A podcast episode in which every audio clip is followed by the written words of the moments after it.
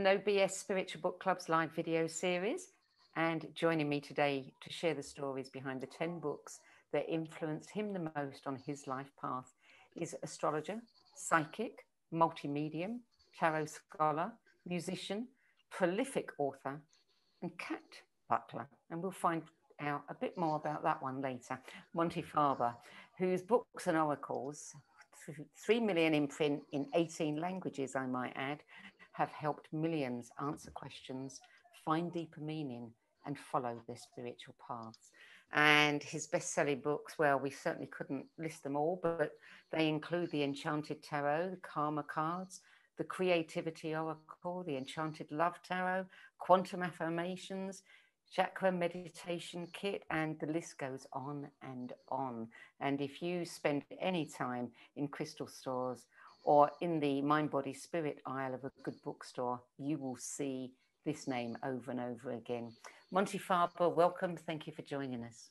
Oh, it's my pleasure. Well, Sandy, I tell you, this show is so important in the sense that I'm sure you've sent everyone like me down memory lane to you know i'm i just turned 71 on the 22nd of january and, and i was 14 again just thinking about the first book on this list. So it's it, you're a time traveler. Wow. I, you know that's wonderful to hear. And i have people say oh i couldn't possibly do that. It'd take me too long. And afterwards they always say wow that was a fantastic experience. So yes i'm, glad that you got to enjoy it it it is an experience. I would have to say it's not just oh i'm going to be interviewed. It, it's it's literally an ex, it's an experience akin to writing a book actually. Yeah. You know i tell people of all the different shows i've hosted and all the interviews i've done there's something about this one that is just so much more fun so much more enjoyable so intimate so cozy and just you know relaxed well, I don't know because it took me through the time that I was homeless. So oh. that, yeah, no. So it's been a it's been a very emotional experience.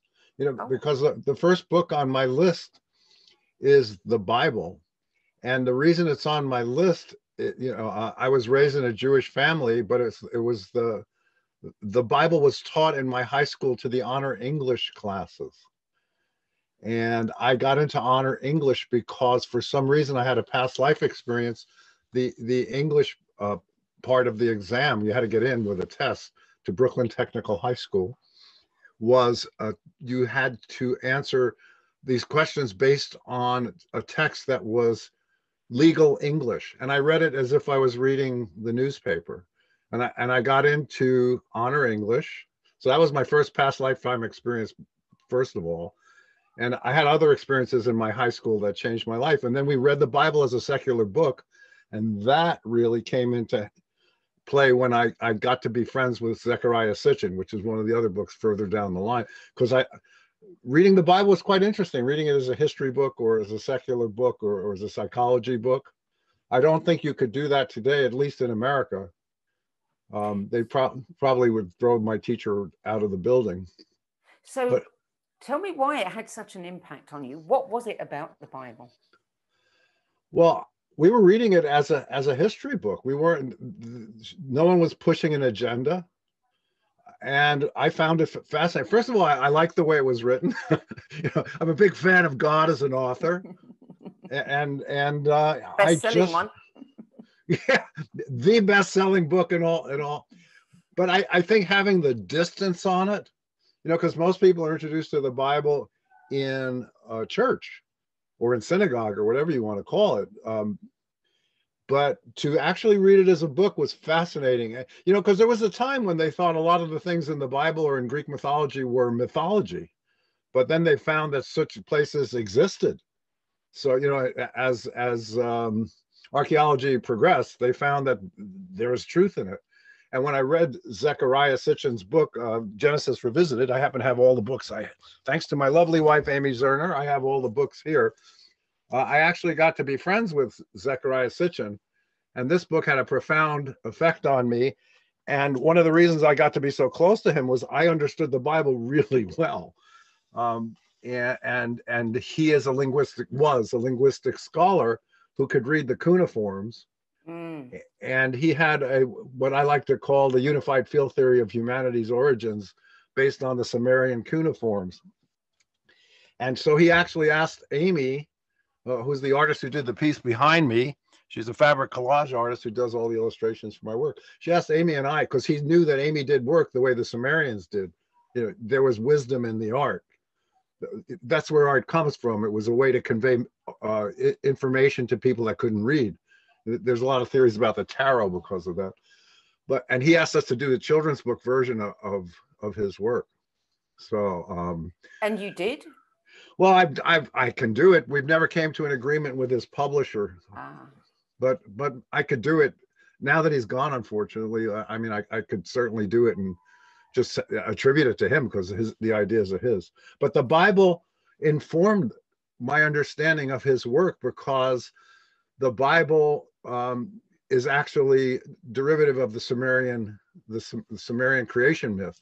So, so you know, and it says in the Bible. I mean, one of the things it says is um, Abraham's father was a priest of Ur. Ur was one of the main cities of Sumeria, and so um, and you know the Jewish Hebrew calendar dates from when the first visitations from the planet Nibiru. I mean, I can once you start talking about this, it spins off into the land yeah. of speculation. But but as somebody who I, I I know it really well, so I could talk about it like a like a story, which is why he wanted us to do it.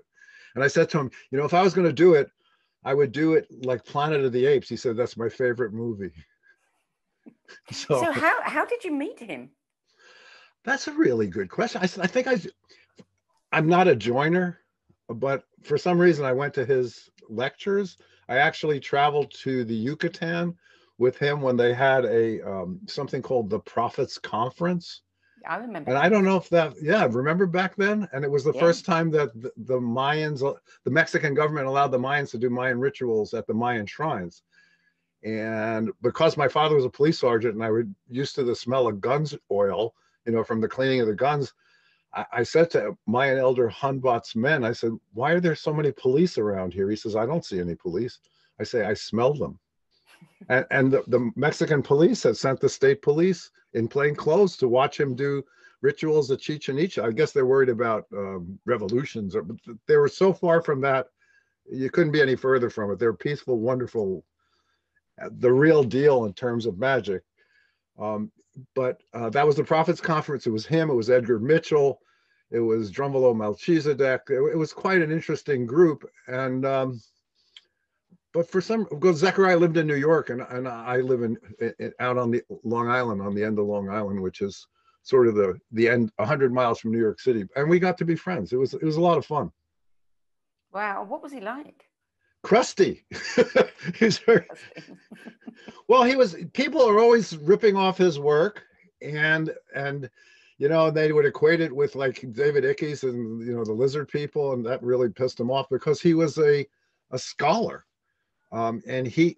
You know, he had fans of his work in the Vatican. He had scientists. He, in 1979, in um, the 12th planet, he predicted that Uranus and Neptune would look exactly very similar.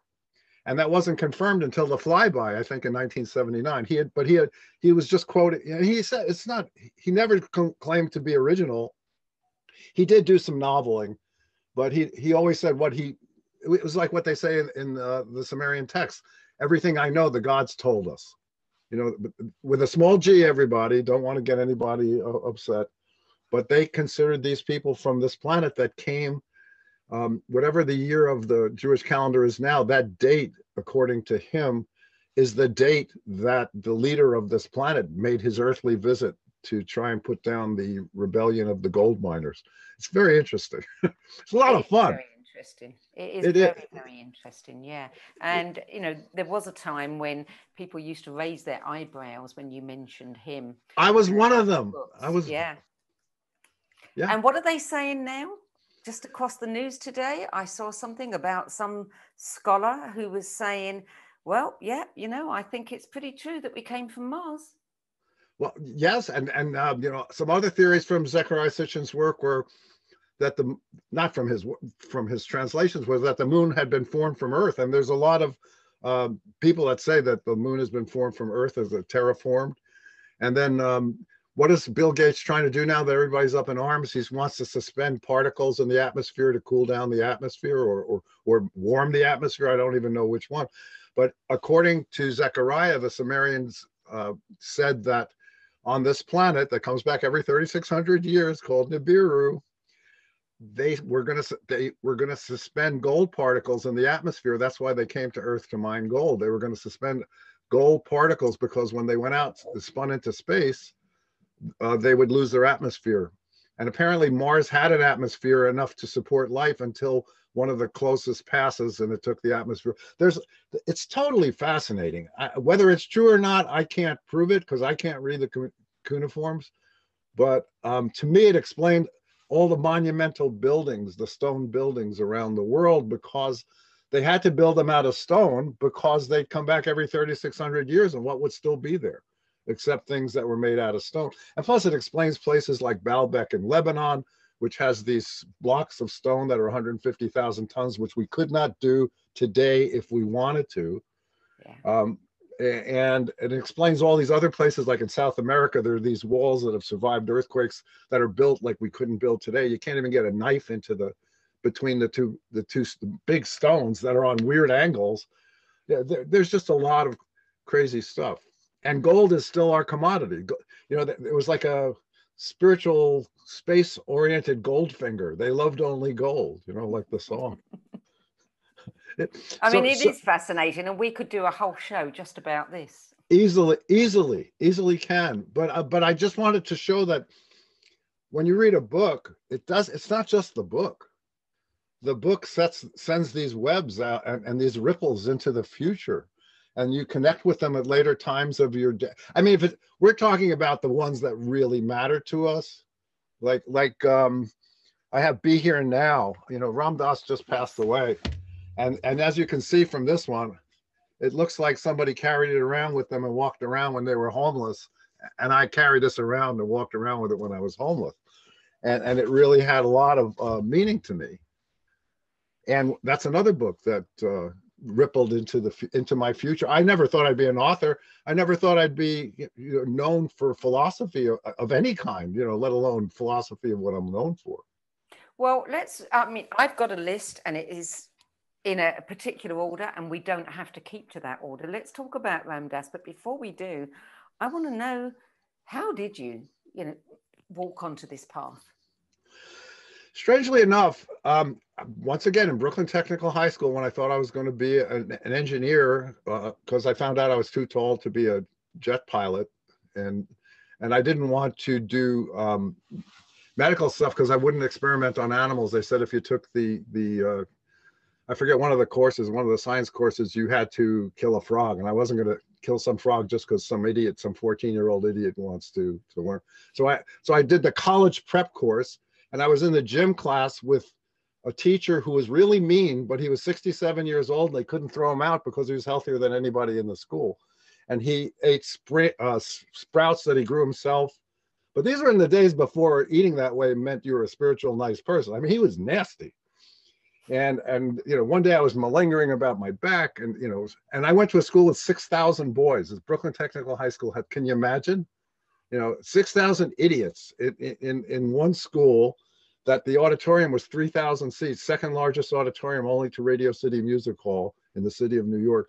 But it was, it was very interesting. And, and he called me out in front of all the other malingerers and said, Hey, Farber, I can fix your back, but it'll hurt. So I said, okay, you know, what am I supposed to say? It's, it's all boys, all nasty boys just like me and he takes his thumbs and jams them into my arches as hard as he can. And he was he could do more push-ups than any person in the school. And he says, touch your toes. I went right down and came right back up. And I was like, what is that? He says, that's reflexology. And I decided to find out about it. And that that really started me on my journey that there's more to this world than you think. If someone can squeeze your arches and cure your back, that just showed me that there are connections that I had no idea about. And so, so that sent you on a path of uh, yeah exploration. Yeah. It really did, and I think it might have led me to that. And and I guess the first, um, I was a musician, and my friend and I used to play. I was pretty good at one point. This was after homelessness, and I had a place, and I was loading trucks or something. But I played in a band at night.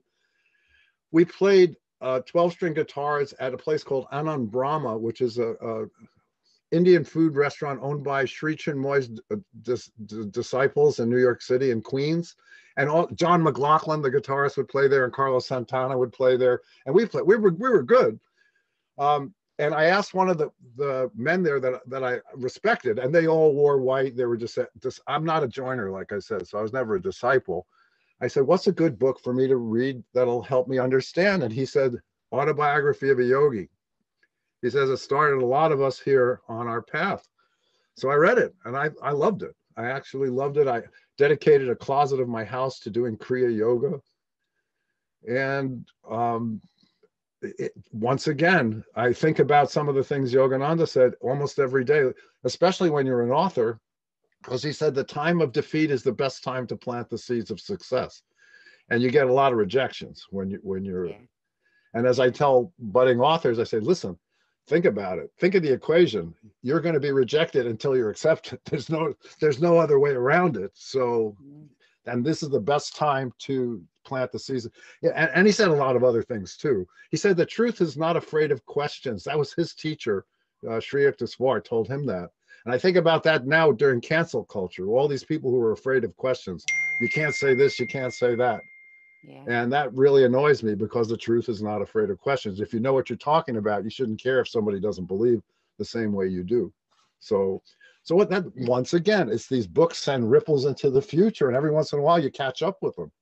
Yeah, I mean, this is a book that appears again and again on. I'm sure. Yeah, yeah, and understandably, um, you know, that's the thing I like about truth because, you know, it's irrefutable and everybody feels it. Yes, especially that book because you know they called him an inter, in, uh, incarnation of love, and and you can feel the love coming out of that book.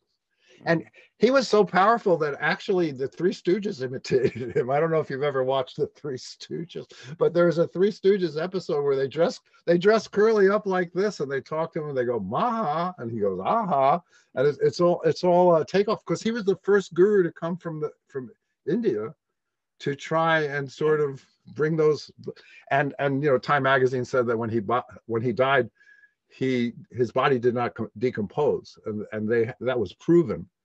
Um, at the time you could trust time magazine so so pe people did. And and um, so but i sort of veered off that path when i read this one the nature of personal reality by jane roberts because here's uh -huh. something that's that's written by a disembodied spirit and it's a channeled book and and not being a joiner, I never went up to Elmira, which is a two-hour bus ride from New York City or three hours. Uh, but I was fascinated by it, and shortly thereafter, reading that book, I met Amy. That changed my life more than all the books, but it, all came together. So, what did you think of that book when you were introduced to the whole idea of, you know, uh, people being able to channel, you know, beings that had no bodies? Was that a big shock to you? Well, I think as a musician and smoking marijuana, what nothing was a big shock to. I was more of a shock to other people than, than but I'll tell you one thing. I was on my way to a, a, a this is what you used to do back then. I was on my way to a Halloween party in Vermont where I knew no one. Um, I had been somehow invited, and it, the bus ride was long, and I think I read the first page. I would read like one sentence of that book, and then you know, it's like you you create your own reality. That's all you need to understand this book or to write your own. I think that's the first sentence. I still remember it. I i have issues with you create your own reality because some people are born into bodies that are have problems. So i i don't think they created that and i don't think people should feel guilty about it but it was it was enough to jar me out of my whatever. Um and, and i I, I have been very lucky where I've been able to recognize the truth when I hear it. And I found a lot of truth in that book. So when you met Amy, was it Amy who kind of prodded you further along this path? Um, I think so, yeah. I mean, I think we prodded each other. Um, you know, our, our we met in 1974, you know, as when dinosaurs rule the earth.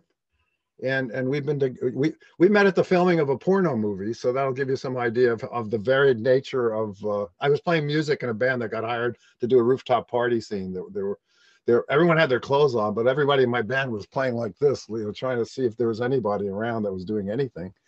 Um, i'm trying to think about you know because once we got into books we got into writing them. And that's well, how did that come about? Well um, when I met Amy, she was studying astrology and I was studying Amy. So I learned astrology. And then we live out here. Amy uh, grew up in the Hamptons. She moved here when she was 16. And I used to do astrology at parties for people just, you know, to keep from being bored. And they would, they said one day, they said, well, it would be so great to to be able to do this when you're not around. okay, I guess I took it as a compliment. I guess because as an Aquarius, you, you, don't realize they're saying we don't really want to need you. Um, so I invented something called karma cards. And in 1986, I was walking around the book fair in New Orleans and I sold it to a British company called Eddison Sadd Editions, who had done the rune stones, you know, the book of runes with yeah. Ralph Blum. Yeah, yeah, yeah. And they did uh, Liz Greene's uh, tarot, the mythic tarot. And I said to them, I have, I had it on file cards and I said, I have this astrology card game. It tells the future. He said, let's play it. So we played it. We got a great answer. I said, what'd you ask? He said, I asked if we should publish it. And that was one of the few times when you actually did get it on the first shot. And at the same moment I, I was selling that, Amy was introducing her tapestry work to Stuart Kaplan, who unfortunately just passed away about a week ago, uh, the head of US Game Systems, who does all the tarot publishing. He, he's sort of like the godfather of tarot and he he said this is great you should do uh, like the tarot of uh, you know of the goddesses of of you know St. Petersburg of Russia or so and so that's what got Amy into eventually doing the Enchanted Tarot. So did the astrology come first before the tarot? Yeah.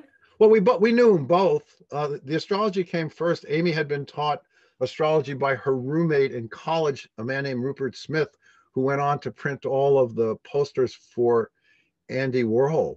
He had a company called Rack and Roll, and uh, he was a wonderful guy. He unfortunately passed away from AIDS. Uh, I remember staying at his house. He had a whole building in Tri- Tribeca in in, in uh, New York City, and it was called Rack and Roll. And I slept next to the Marilyn when they were making the Marilyn when they were were doing the, wow. yeah, the the the uh, silkscreen pulls. It was it was very exciting. It was an exciting time. It. It sounds it. I mean, I said in the newsletter that I sent out that you've lived a life less ordinary. I mean, it's even less ordinary now that I'm hearing all this.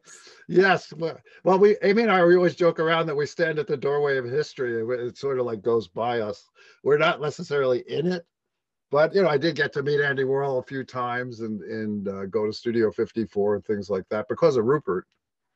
Um, so it's, it's a bit like um, uh, Forrest Gump. Then he's all he was very there, much all so. those moments in history. Yeah, I, we're like Forrest Gump and what was and Zelig. Remember um, uh, Woody Allen did Zelig, where yeah. he matted himself into all these photographs. That was that was uh, no, but we and now and now we're sort of creating our own stuff, which is good. You know, our own ripples in time. But but it's it's it's nice to feel that you and and the books definitely prepared me for all these things because they sort of chip away the the parts of you that you're not so sure of. If if you if you allow yourself to resonate with the work of great people and, and people who've thought about something that's why books are so powerful. You know i, told you before we're coming i'm coming to you behind this tapestry of amy's um, is is our library we still love books. You know, we make books. We love books. We love the feel of books. I'm Kindle is fine. We sell a lot of money on Kindle, fine, all, but we like books. Yeah, yeah. Well, there's something about books. I, you know, there's so much more than they appear to be, and there's something about words too. Yeah, and plus there's something about the time involved to make one. Yeah. Like we have three books coming out this year. We've been working on it since before the pandemic, but it certainly enabled us the pandemic certainly took away a lot of distractions. Yeah. And, and that's actually one of the weirdest things is that how not different our life has been in the sense of we're always working on stuff. We don't like to really travel because when you, as you know, when you work on a book, you know, people say, how do you do all those books? I say, remember that time you asked me to go someplace? I said, no, that's how I do all those books. Because you, when, when you're constant, concentrating on something, you just can't be take, at least me as an Aquarius, uh, you know, our, the, our train of thought can easily jump the tracks. So we need to be very focused. Yeah. So, how many, how many projects, books, decks, whatever, have you actually produced? Over 50. Wow. Yeah. And and like I said, we have three coming out, including a book about Amy's art. We had a cover meeting about that today. And as you well know, I once had a friend who's no longer a friend who said to me, I'd love to be an author like you. You bang out some pages and they send you a check. And it, it ain't so simple. Let's put it yeah. that way. It's not, you know, because, and we sell our own books. We, we, you know, we started with Eddison Sadd. Uh, we did uh, in 1988, Karma Cards came out the same year that uh, Nancy Reagan was found to use an astrologer. So the first printing on Penguin books went from 15,000, which is tremendous compared to today anyway, to 45,000 as the first wow. printing because of that. And then uh, we did the Enchanted Tarot. And then after that, we because we were able to meet the publishers because of Eddison Sadd, um, the third one, we started packaging books ourselves and and we started with St. Martin's Press, who had done the Enchanted Tarot, and now it's with Quarto, which is a British company. Yeah. I think they're all British companies now because you guys just bought Barnes and Noble. Did we? Yes, you did. I think it's Waterstones. Yes, Waterstone. I'm really pleased about that. So am I. Actually, we want to take away your bookstore, but it's nice to see, you know, a company. Uh, yeah. Actually doing well. I mean. Oh yeah. You know, oh, after Amazon has ridden roughshod over everybody? No, I, am telling you, well, we're very pleased about it, and and the people that work there because they were trying to sell Barnes and Noble for quite some time, and to to, to have it go to an actual book company, yeah, yeah. is a, is a joy, and especially a British one, but that's successful. It's a beautiful book chain. It really is. It's a, a joy yeah. to go into those bookstores.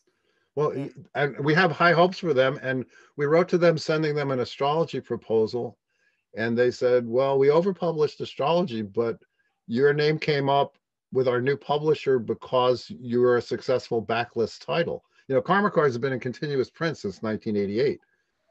And I, they said, and our sales department wants you to do something else. so I was like, wow, they're calling me for a change. I love this new publisher. This publisher is like my best friend ever. So, so we're working on, we submitted the proposal and for all you budding authors out there, that's what you do. Get your proposal together. Yeah. Yeah. And and yeah. and if you're not lucky enough to know the publishers like we do, get an agent because they they don't want to deal with an author usually. No, no, normally they don't. But you do get the odd one that somehow oh, breaks through. Yeah. Yeah, I mean, Amy and I are living proof that you know sometimes the exception to the rule does happen. Yeah, yeah. yeah. So let's move on to um, Edgar Cayce. Oh my God, Edgar Cayce. Well, now we move into my college days. I actually left college because of Edgar Cayce because I thought the earth changes were coming. And I'm I would imagine that if the uh, guidance counselor I talked to is still alive, he's still dining out on that story because I came to him. I said, well, you know, the earth changes. Are, we're talking about the 60s, uh, 70s, 70s, right? The early, no, no, we're talking about the 60s.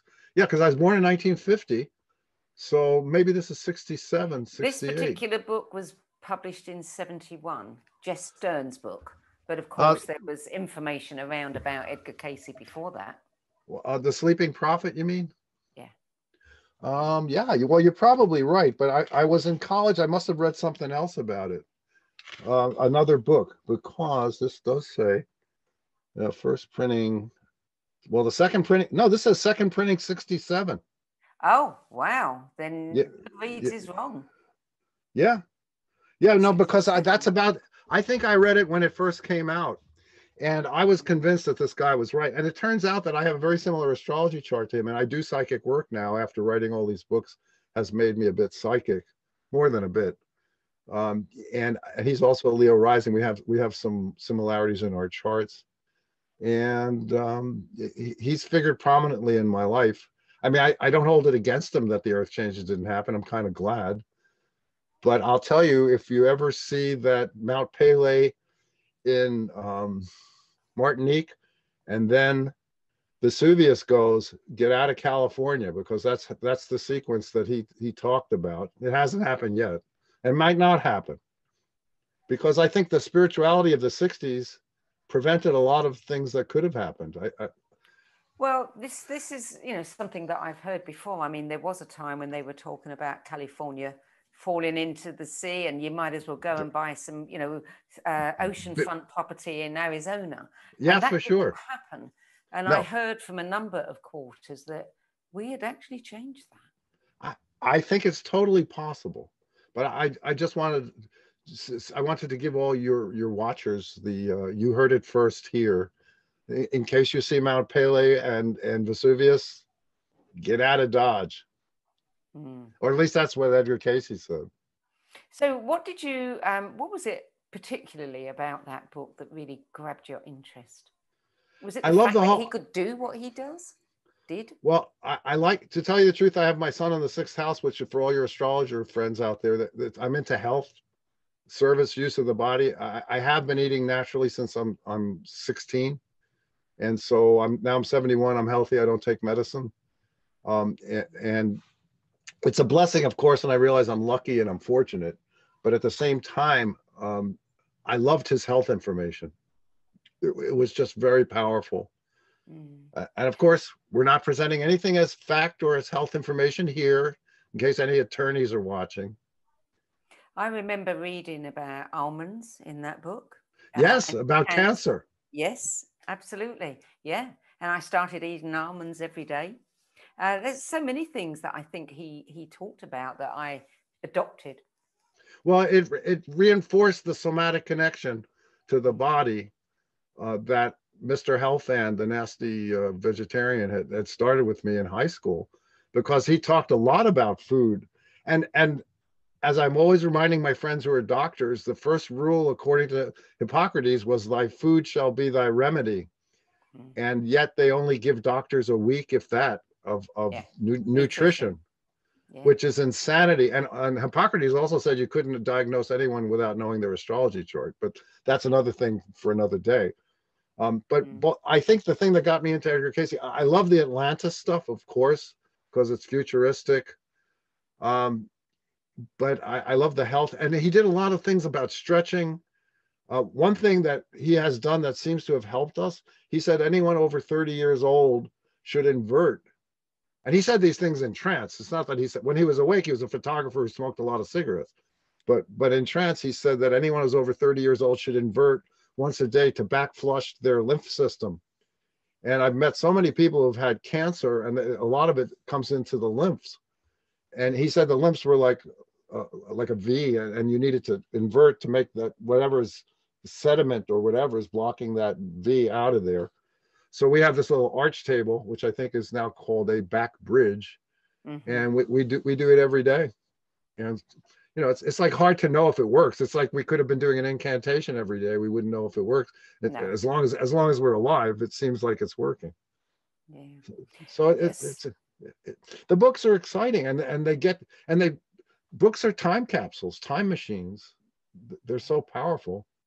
Well, talking about backs and inverting, uh, you've got a book, yes. Mind Over Back Pain by John Sarno on your list. Why I do. I don't. I don't. Well, I had tremendous back pain that prevented me from um, working without pain. I don't have it because I gave it away. I gave. I also give away a lot of uh, Edgar, uh, the Zecharia Sitchin books. I just give. I buy a case of them and give them away. But I gave that book away because other people. I, I worked with the Teamsters in the movie business. You know, I, I was a location manager, and I was working on the movie of A Chorus Line that was directed by Sir Richard Attenborough. Mm-hmm. And he used to come in every day, and I've always worn hats sort of like this. And he would come in every day and give me a full British salute. That was pretty funny. you know, and he would say, he would say, he was very funny. But uh, um,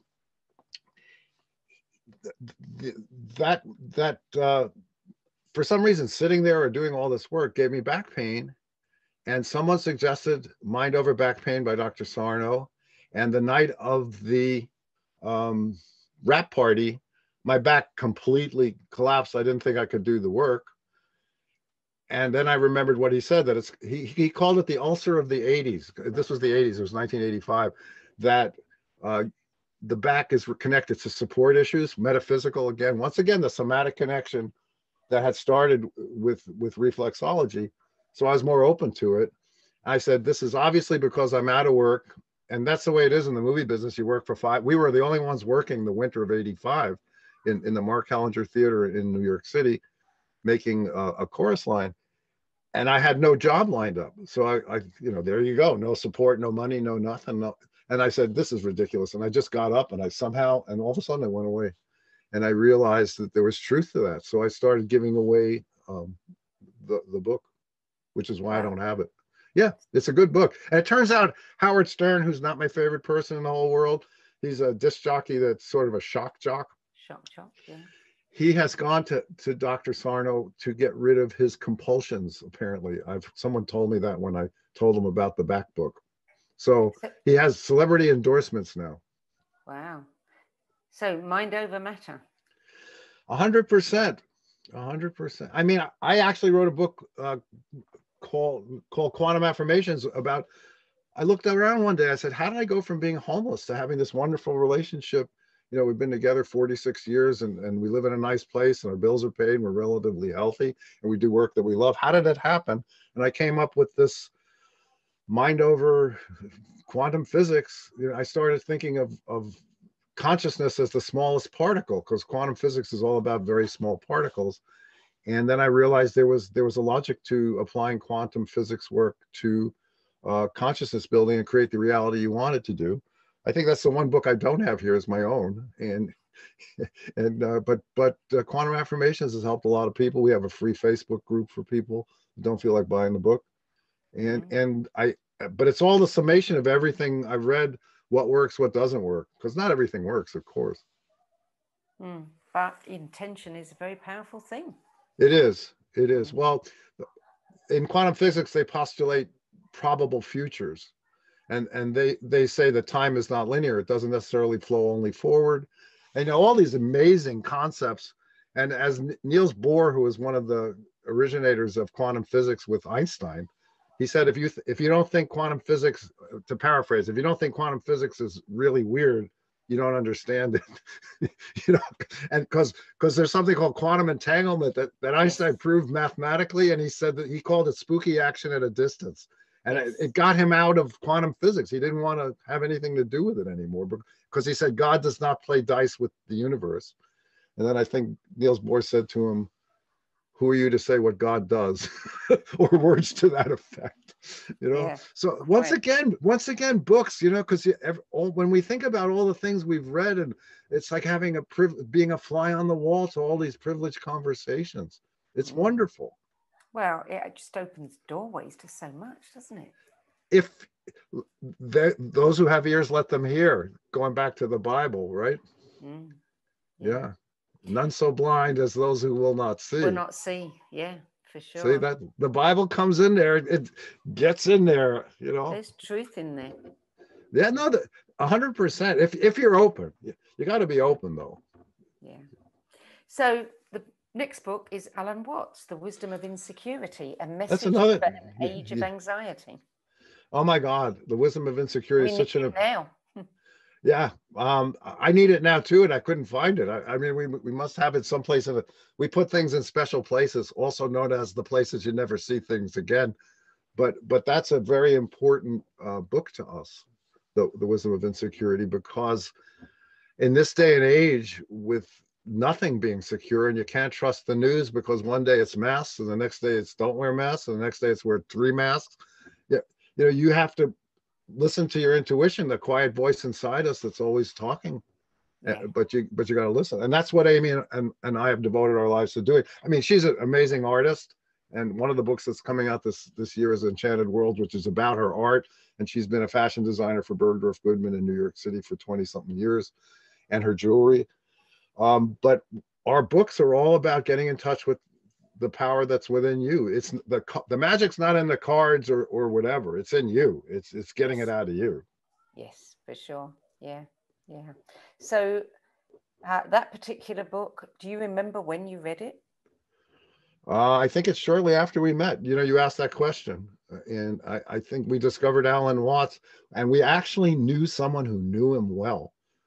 Um, he was an artist, and of course, I can't remember his name right now, but I can see his art. He did negative space work. He had a series of tapes that he made with Alan Watts, and and he I remember him playing playing them for for us. uh, Ibram Lassaw, I think yeah, Amy just nodded. Yeah, Ibram Lassaw, and we went to his house and we told him how much we liked that book. For some reason, it just came up in conversation. He was in his 80s even at that time, and, he said, "You like Alan Watts?" He was a good friend of mine, and he took a he had a whole stack of tapes. Uh, they were neatly arranged in in a rack and he says you know he he took out him talking about the wisdom of insecurity so that was that was a seminal moment right there as well to hear it in his own voice i mean it was a cassette um so that sort of dates when it was made. Yeah. Yeah yeah. Once again we stand at the doorway of history. Yeah. When god was a woman merlin stone yes. well yeah. Yeah yeah yeah yeah. I, well, i've always been a feminist. Always. I had a sister and I had a mother. My aunt was very lovely to me, saved my life, I'd like to think. And ever since I was six years old, when I stopped a man from beating his wife on the street, um, and my father, who was a policeman, stopped the man from beating me. it's, it's, a long story, but you know, he's like, you can't do stuff like my father told me, you can't do stuff like this. But my father really straightened him out because in those days, in 1956, the police in New York City, you didn't want to mess with them. But um, but I've always realized that women were getting a bad deal, and it just made no sense because I, I mean, for your, once again, for your astrologers, I have Mars and Libra, and Neptune and Libra is the hippie generation because the, the slow-moving planets are in this. They stamp out generations. Libra is all about balance, harmony, and it just seems like, well, this is unfair. And then you'd also hear, as a boy, you'd hear boys talking about girls, and then you'd see the way they were were with the girls, the lying snakes that they were, and and I, I just didn't like it at all. So I've always been a feminist. And when after we did the Enchanted uh, Tarot, uh, we did the Alchemist, which we had to change the name because uh, Coelho did the Alchemist. But yes. and then we did something called Goddess Guide Me because uh, Simon and Schuster wanted something from us, and as you know, if Simon and Schuster wants something from you, you do it and we um, I read that book for background, but it was just incredible. It, it was it, it, you, you just kept reading and reading. We made something called Goddess Guide Me, and I'm very proud of it. And it's 12. Amy did 12 different goddess tapestries. It's like that game of exquisite cadavers where you everyone draws a head and everyone draws a middle and everyone draws a bottom, and then you put them all together. So she did tapestries that divided in three and and it's a it's a flip page book on a wire o bound and you roll dice to find out which number of which goddess you're going to get the head the heart and the home and it was pretty amazing and and uh, we wanted and we talked about the goddess with a capital g um, and and we were very proud proud to do it and, and dr gimbutas at the time had done her book um, and Clara Pinkola Estes. I actually got yes, to yes. introduce her at, at a conference in, in Colorado. And and so anything that I could do to and that Amy could do to advance the cause of women, we've all we've always been there. I've I've been writing S apostrophe no S slash H E since the 80s. Because when I would you know, I in in Goddess Guide Me in the introduction, I, I use uh, the feminine pronoun you know she instead of he because it used to annoy me when when they'd use he for humanity mm-hmm. or a man this and a man that so it's just we are trying to rebalance that and and that's why that book was so important to me because sometimes people you know who why are they going to listen to me but they might listen to someone like the author of that book and and uh, and uh, you know Clara Pinkola Estes and mm. Dr. Gimbu- Dr. Gimbutas was a respected archaeologist till she opened up her mouth about uh, Western Europe or, or Eastern Europe, uh, European cultures where God was a woman. Yes. Then all of a sudden everybody had a problem with her. Before that, she was completely, you know, a respected person. Mm. And once again, it's all done through books, which is why your show is so powerful. Mm.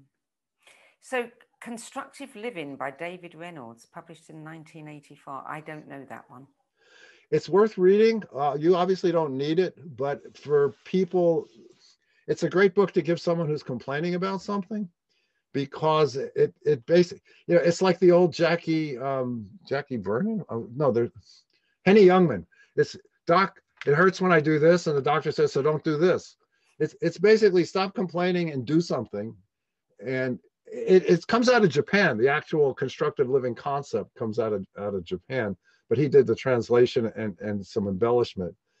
Um it it really is the way Amy and I live once again. You know we we rather than complain about stuff, we move on and, and try and do stuff. It, it, it doesn't mention forgiveness because forgiveness is a really important part of it. It's basically more industrial, more industrious, I should say, not industrial. More like if you do something, you'll forget about all these things you're complaining about. Mm. Yeah, it so, reminds me of the book um, "Why Don't You Yes But." You know, people are always complaining about something, and you say, "Well, yeah. why don't you do this?" Well, yes, but yeah, yeah. Well, that's the same. Live sounds... with the complaining? Yeah, and yeah. yeah, no, that's a great book. And there's one that's not even on my list called The Lazy Man's Guide to Enlightenment. You can't get it for some reason. It's like eighty dollars. I have it, but um, by Thaddeus Golas, The Lazy Man's Guide to Enlightenment. It's a very thin book. Um, someone should republish it, or Amazon or somebody. But that was another influential book, uh, Lazy Man's Guide to Enlightenment. Mm. Well, let's go back to Ram Dass. That is the last book on the list that I've got. And, okay. You know, I've seen you you held up your copy, and I've seen so many copies of that book that look exactly like that. you know, it's so well thumbed. It's... Yes, it's falling apart. Yeah. Yeah. Well, because it it it was the kind of thing where you can think about it for quite some time. You could look at one page. It just it was the right book for the right time. So when did you when did you come across it? Early on, shortly after its shortly after its publication. You know, it's it's as I said, I was a musician for a while, um, and so that period. They say if you don't, if you if you can remember the '60s, you weren't there. Well, I was there and so I, I am sure that shortly after its publication, uh, I, I got into it. Let's see if let's see if it doesn't fall apart what I'm looking for. Now I'm looking looking for the uh, oh my god, there's so many stains on this thing. Jesus. It says 1971. So well, I would be 21 at that time. So I was homeless when I got it. Somehow I must have somehow uh, got co connected to it at that point perhaps uh, when we were living in a cabin with no water and electricity and heat up in the Pennsylvania mountains. So why were you homeless? Uh, my father invited me to leave the house for very stupid. I think I was interfering with his sex life, and I and I, it was just me and him. And I think he thought I was having too much fun. And when I left college because of Edgar Cayce, it was like, well, I don't have to support you anymore. And uh, he you get, but it wasn't. So I ended up sleeping in the park for a little bit, and then I moved in with. okay, here we go. I moved in with a friend who was a guitarist and was eating macrobiotically. So when he shot heroin, he would get higher. It was that kind of time. Mm. And then his other roommate, who was actually paying rent, was a Jamaican drug dealer, and he was killed two weeks after I moved out of the house. So it was uh, that was my on the road period, Sandy. It was uh, I learned a lot then, but I think I learned more from the books. Yeah, so there's a hell of a past here to dig into. Yeah, but I don't think my life started until I met Amy. So that was 1974. Before you were just yeah floating, jamming my, around. well, my father used to say, "You're floating. You're a floater," and it turns out he was right. Uh, I didn't realize it at the time we get along much better since he's gone to the other side actually.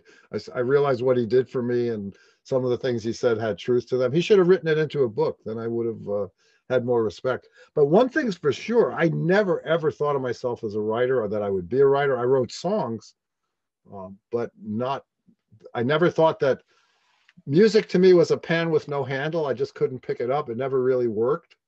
But books open like a flower ever since ever since they started. You know, we've sold we've sold things with just like a little plastic hockey puck. Psychic circle. I'll take it. You know, is that it's that kind of thing. You describe yourself when I asked you for keywords, descriptors, uh, multi-medium. What yes. does that mean? Well, that was Amy's idea because we do so many things and and you know just she is an artist she does art but she put her art onto the back of fashions one day one of one of bergdorf's personal shoppers saw her work uh, she, she, had amy had won the national endowment for the arts award in, it's a government award in, that they used to give to artists and she won a big award and she was at a party and she started putting her art on jackets because she never wanted anyone to sit on her work because people had asked her for clothing for the longest time. But she just got tired of saying, I do fabric and it's collage and it's this and that. So she put it on a jacket like a, the ancient Tibetan Tengo pattern, which it, you actually can hang on your wall. Yeah. And, and she would go, I do this, and she would turn around. And someone walked up to her and she did that. And a woman said, I can sell this. And Amy walked into Bergdorf Goodman, which, as anyone in fashion knows, is the height of the fashion industry. And they took it on the first shot. Once again, we were very fortunate that way. And she's been there for 23 years. I mean, she didn't, the store was closed for a while during the pandemic, but it's open and she's selling again. So, um, so that, that's just one example. And she does jewelry as well, but she also does the illustrations for the books. Um, and, and I do the books and I also do psychic work and I do astrology and then we write books around a whole lot of different things. Plus, I can do plumbing, carpentry, and electricity. So I, I guess that's where so multi- you've got that to fall back on. Yeah, exactly. yeah, my, if nobody my, wants the books. my father would be so proud. That was his whole thing. Was you know you have to have something to fall back on. Proper job. Proper job. Yeah. Yeah. Yeah. Yeah.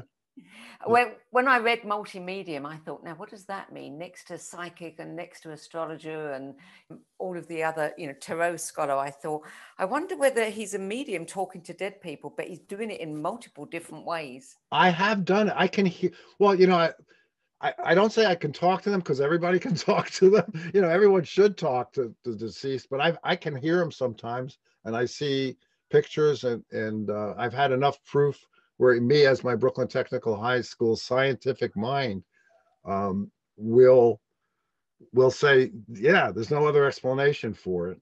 Uh, you know, I've heard things from deceased people I had no way of knowing, and that got proved. So, so I can hear them. Um, and my experience is like I believe in UFOs, not just because of Zecharia. I actually saw one I, when I was 16, walking down the street in Brooklyn, with my friend Jay, who later became a pilot in the US Navy, flying admirals around carriers. And we were in uniform. We were joined the Civil Air Patrol. So we were trained observers. Uh, it's the civilian auxiliary of the US Air Force. We were trained observers of the trails of airplanes. We knew what they meant. So we would walk down the street on our way to the meeting looking up at the sky. Oh, that's a seven seven oh seven because that's all that existed at the time, probably, or or that's a fighter or this. We looked up and something made a right turn, which you it doesn't happen. It, there was a contrail and I went, and we and we both screamed in the middle of Church Avenue in, in uh, Brooklyn, New York, in uniform, and started running. Why we were running, I have no idea because we were. I guess it scared us. So when people say, "Well, do you believe in UFOs?" I'm like, I think I pretty much saw one because, you know, nothing makes a right turn. So, so uh, my experiences with all the different psychic uh, and and metaphysical experiences are personal. Uh, I don't expect anyone. They have to believe that I'm not lying. I, I understand that people don't don't trust people, and I, and I don't think they should. But if you open up to it and you read the right books and watch your show, and and get all the right book information and be open to it i think you'll come up with your own philosophy. Yeah absolutely. Which of these books is is the closest to your heart?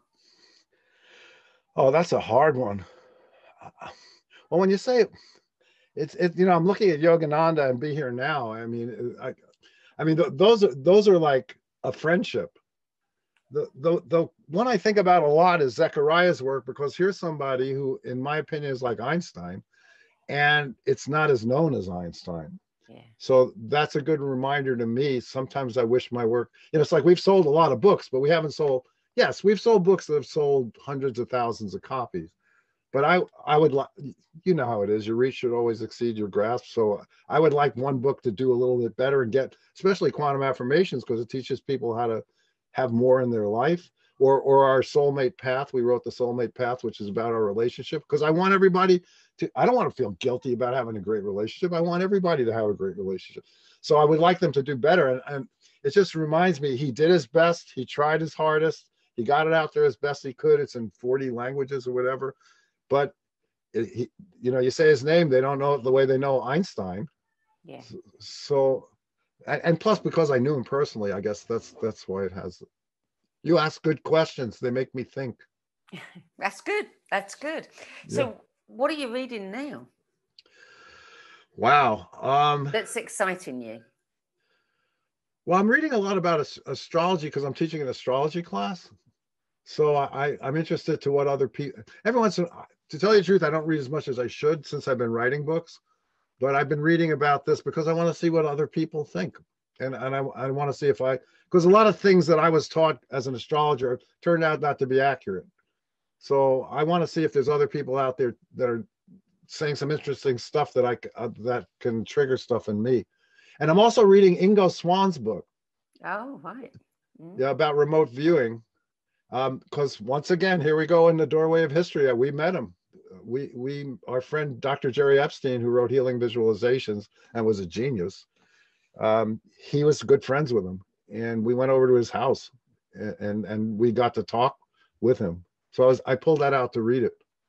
So who do you admire in astrology? Which of the astrologers do you admire most? Well, Robert Hand. If you're talking about the the, the writers, uh, Pelletier. I don't know if Pelletier yeah. is still alive.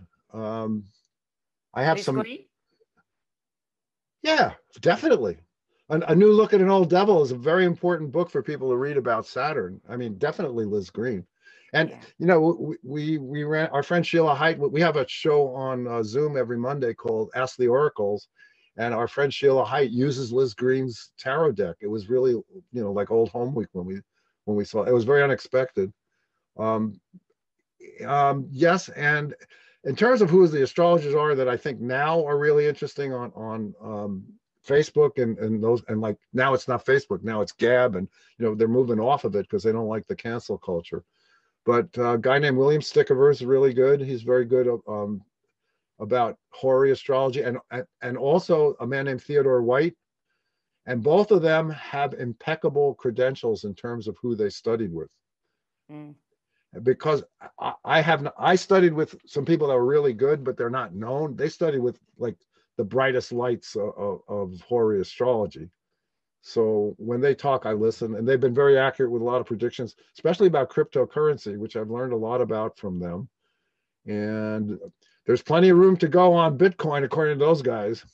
So when you look at your own chart in retrospect, do you see the path all laid out for you? Um, in retrospect, yes. Before, no. I don't know if I. Well, it's like I tell people all the time. If you look at Amy and my charts, we shouldn't be married to anyone, let alone each other. If you if you go by traditional astrology, and that's one of the reasons I was saying that I'm reading these books, because a lot of the stuff that we were taught, I think they were winging it when they said some of the stuff, because and and also it's a new day. It's a new uh, it's a new age I don't think things mean the same things that they no, used to. No, no. I started studying astrology when I was 27 to disprove it. Wow. And I couldn't. I couldn't. Yeah, you're like like the Gauquelins, the, Michel and his yeah, Francois. Yeah. Yeah, because they studied it and then they they they they were statisticians and they got into it to disprove it and then they found all the correlations. My favorite one of their predictions, uh, not predictions, was discoveries, was that in all the people they studied, Jupiter near the angles was in the charts of actors and politicians more than than anyone else. Yeah. I mean, yeah. Mars being there for sports champions and, and generals was not a surprise, yes. but Jupiter was a surprise to me. Yeah, many people feel that we are at a, you know, well, we know we're at a turning point, but that this turning point is something that we actually can influence ourselves Yes. You know, by our consciousness. And do you think I, that the collective consciousness is at a level where it can actually influence it for the better?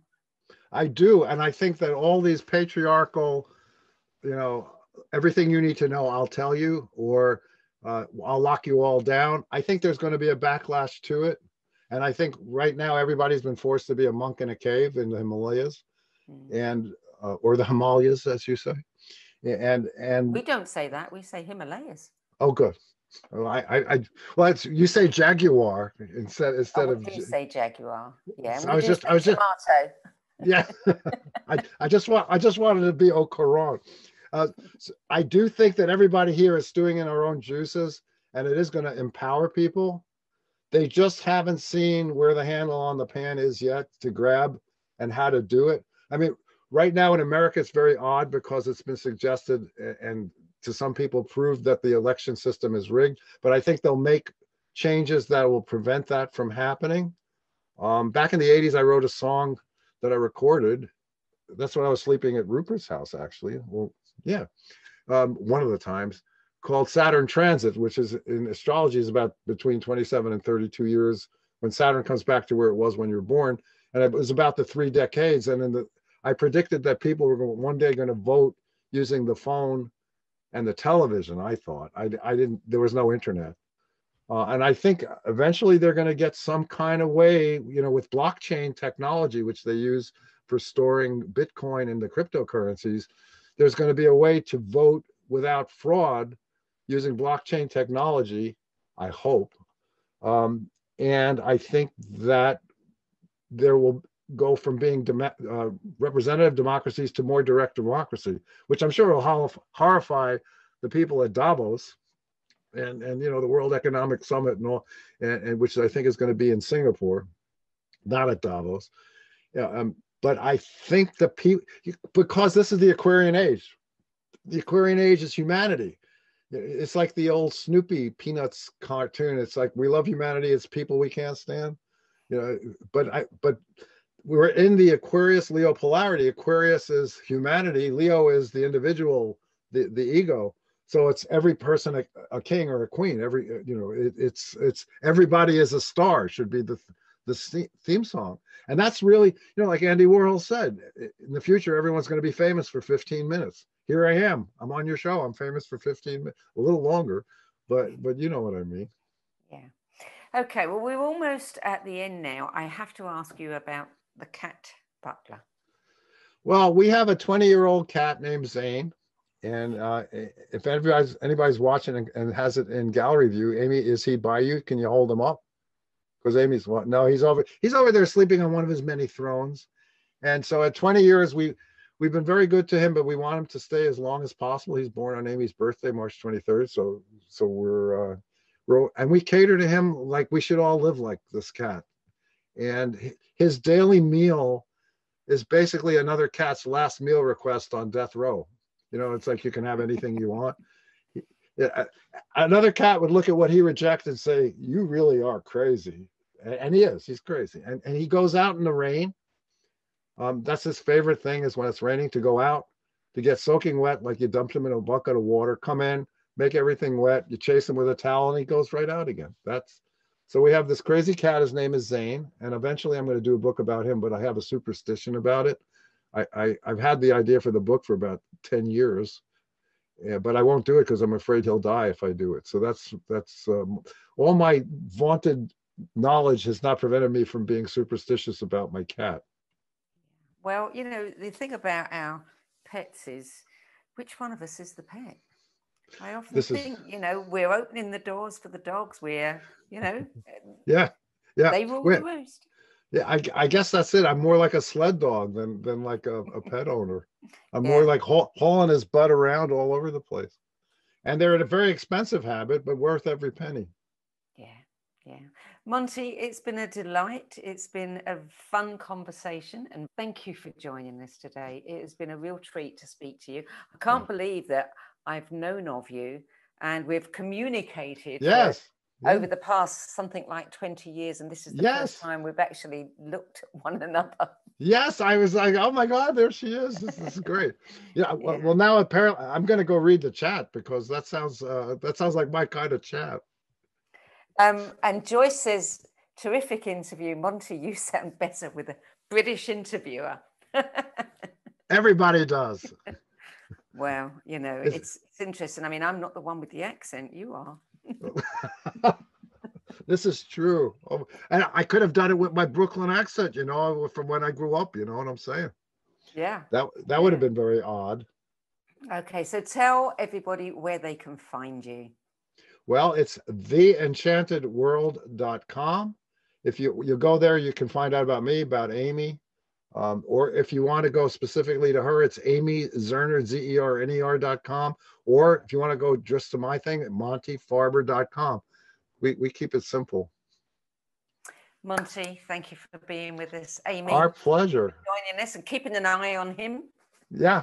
I, I, I wouldn't know what would be like to not have her looking over my shoulder. So yeah, of course. Okay, well, it was wonderful to have your company today. And thank you to everybody at home for joining us as well. If you want to see more of these, just go and sign up on the No uh, BS Spiritual Book Club website, and uh, we'll keep you informed of future guests. Thank you. Anything, I always want to be connected with anything called No BS. Yeah, me too. Thank you. Thank you.